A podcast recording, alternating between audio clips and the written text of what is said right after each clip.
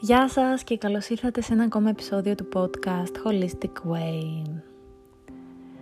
Σήμερα εγκαινιάζω μια νέα σειρά επεισοδίων με τίτλο «Αγαπητό ημερολόγιο». Αρχικά, θέλω να σας πω ένα μεγάλο ευχαριστώ για τις ιδέες που κατά καιρούς μου στέλνετε με θέματα που θα μπορούσαμε να συζητήσουμε εδώ στο podcast. Τις έχω καταγράψει όλες και θέλω σιγά σιγά να τις κάνω πράξη Ωστόσο έχω να σας πω πως το τελευταίο διάστημα παρατηρώ τον εαυτό μου να δημιουργεί με έναν πολύ διαφορετικό τρόπο από εκείνον που μέχρι τώρα συνήθιζα να κάνω. Βλέπω πως ξεκινώ να δημιουργώ περισσότερο από το πεδίο της καρδιάς, όσες και όσοι έχετε ακούσει το προηγούμενο επεισόδιο ενδεχομένως να καταλαβαίνετε κάπως βαθύτερα και καλύτερα αυτό που εννοώ βλέπω πως δεν λειτουργώ πλέον τόσο από το μυαλό και με βάση τον προγραμματισμό, αλλά πιάνω τον εαυτό μου σχεδόν καθημερινά και με έναν εντελώς φυσικό τρόπο να κάνω ένα check-in με εμένα, να συνδέομαι με εμένα και να αναρωτιέμαι πώς είμαι σήμερα, τι σκέφτομαι, τι νιώθω, πώς το σώμα μου αισθάνεται, τι ενδεχομένως να έχει ανάγκη. Και είναι όλες αυτές οι πληροφορίες που τελικά με οδηγούν να επιλέξω τι θα δημιουργήσω και πώς θα το δημιουργήσω, συν του ότι πολύ συχνά λαμβάνω και καθοδήγηση από τα όνειρα που βλέπω. Κάπως ε, έτσι και με αυτόν τον τρόπο γεννήθηκε και ήρθε στη ζωή αυτή η σειρά. Είναι πολύ φρέσκια. Θα σας πάω στο χθες, κυριολεκτικά στο χθες, που ήταν ε, Παρασκευή 18 Μαρτίου.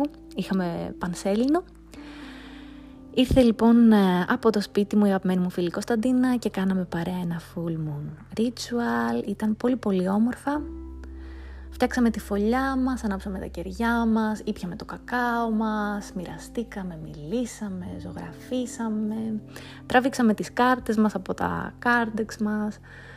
Ήταν πραγματικά υπέροχα και όταν έφυγε ένιωσα την ανάγκη να ανοίξω το ημερολογιό μου και να γράψω όπως και έκανα. Καθώς λοιπόν έγραφα, συνειδητοποίησα ότι οι φωλιές και οι ιεροί χώροι είναι πρωτίστως και κυρίως ασφαλείς χώροι, φέρνουν αυτή τη γλυκάδα, αλλά ταυτόχρονα η ασφάλειά τους δίνει την ευκαιρία σε πράγματα δύσκολα και όχι απαραίτητα ευχάριστα, αρκετά άβολα, θα έλεγα, να βγουν στην επιφάνεια. Είναι πολύ πολύ Σπουδαίο αυτό. Όταν λοιπόν χθες ολοκλήρωσα όσα έγραφα, έκλεισα το μερολογιό μου και κοιμήθηκα. Ξυπνώντας λοιπόν σήμερα, κάπου ανάμεσα στον ύπνο και τον ξύπνιο, εκεί στο στάδιο του ξύπνου όπως το αποκαλώ εγώ, σκέφτηκα ότι θα ήταν μια πολύ ωραία ιδέα να μοιραστώ μαζί σας ένα απόσπασμα από όσα έγραψα εχθές και έτσι με επισκέφτηκε η ιδέα αυτής της σειράς δεν ήθελα να μοιραστώ το απόσπασμα αυτό μέσω της γραφής, για παράδειγμα με το να φτιάξω ένα post στο Instagram και να γράψω ξανά όσα έγραψα. Ένιωσα την ανάγκη να αξιοποιήσω κυριολεκτικά τη φωνή μου και να τα μιλήσω. Και τότε σκέφτηκα ότι το ημερολόγιο είναι θεραπευτικό, αλλά είναι άλλο πράγμα το γράφω και άλλο πράγμα το διαβάζω αυτό που γράφω γιατί η φωνή φανερώνει μία έξτρα πληροφορία πολλές φορές, όπως συμβαίνει και όταν ηχογραφούμε τα όνειρά μας εκτός από το να τα γράφουμε. Έτσι λοιπόν, ε, σκέφτηκα ότι θέλω πολύ να δημιουργήσω αυτή τη σειρά, με πρόθεση το μοίρασμα, να μοιραστούμε εμπειρίες, ιστορίες, γνώσεις, συναισθήματα, σκέψεις, τα πάντα. Μία επιπλέον πρόθεσή μου είναι να ανακαλύψουμε εκ νέου και μαζί πόσο θεραπευτικό εργαλείο είναι το ημερολόγιο. Αλλά επίσης πρόθεσή μου είναι και να λειτουργήσει η σειρά αυτή ως ένας συνδετικός κρίκος για εμάς, για όλους εμάς. Όταν έκανα συνεδρίες πολλές φορές ένιωθα μεγάλη ευγνωμοσύνη και πως είμαι πολύ τυχερή γιατί μέσα από το επάγγελμα αυτό αντιλαμβανόμουν πόσο μοιάζουμε εμείς οι άνθρωποι, πόσο ίδια πράγματα μας ταλαιπωρούν και πόσο καθόλου μόνοι τελικά δεν είμαστε. Και είναι κρίμα που νιώθουμε έτσι. Οπότε θέλω πολύ αυτή η σειρά να λειτουργήσει κάπως έτσι. Ως ένας συνθετικός κρίκος, όπως είπα και πριν, που θα μας μάθει και θα μας κάνει να αισθανθούμε ότι δεν είμαστε μόνοι, ούτε οι μόνοι, δεν είμαστε μόνες, ούτε οι μόνες. Θέλω λοιπόν να σας διαβάσω το απόσπασμα το χθεσινό και θα ξεκινήσω ευθύς αμέσως.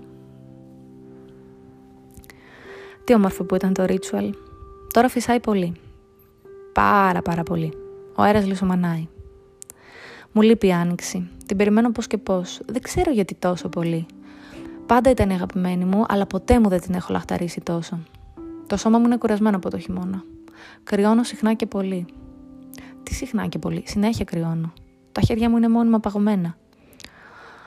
Χρειάζεται συνέχεια να φροντίζω τη ζέστη μου. Πίνω ζεστά, γεμίζω θερμοφόρες, ανάβω Έχω ζέστη και ζετασιά. Είναι ευλογία, το ξέρω. Αλλά έχω κουραστεί από τα τόσα κρύα. Τι άλλο άραγε; Περιμένω τόσο πολύ εκτός από την άνοιξη. Το φύσις μου. Το έργο μου. Αυτό που τόσο καιρό φτιάχνω. Γιατί όμως μου, μήπως το θέλω όλο δικό μου. Είναι από μένα, είναι για μένα, αλλά όχι μόνο για μένα. Αυτό περιμένω. Το περιμένω. Πολύ πολύ το περιμένω. Ντρέπομαι ξανά που δεν είναι έτοιμο. Φταίω εν μέρη, εν μέρη όμως όχι. Φταίω και δεν φταίω. Ντρέπομαι ξανά που λέω ότι το περιμένω και το λαχταρώ. Ντρέπομαι που λέω ότι ντρέπομαι. Αλλά μήπως δεν έρχεται γιατί τελικά ντρέπομαι. Μπορεί. Η ντροπή ακινητοποιεί. Μικραίνει όμως όταν τη μοιράζεται κανείς, έτσι έχω μάθει. Γιατί όμως εμένα δεν μικραίνει. Ούτε μεγαλώνει ωστόσο. Μήπως απλά συντηρείται.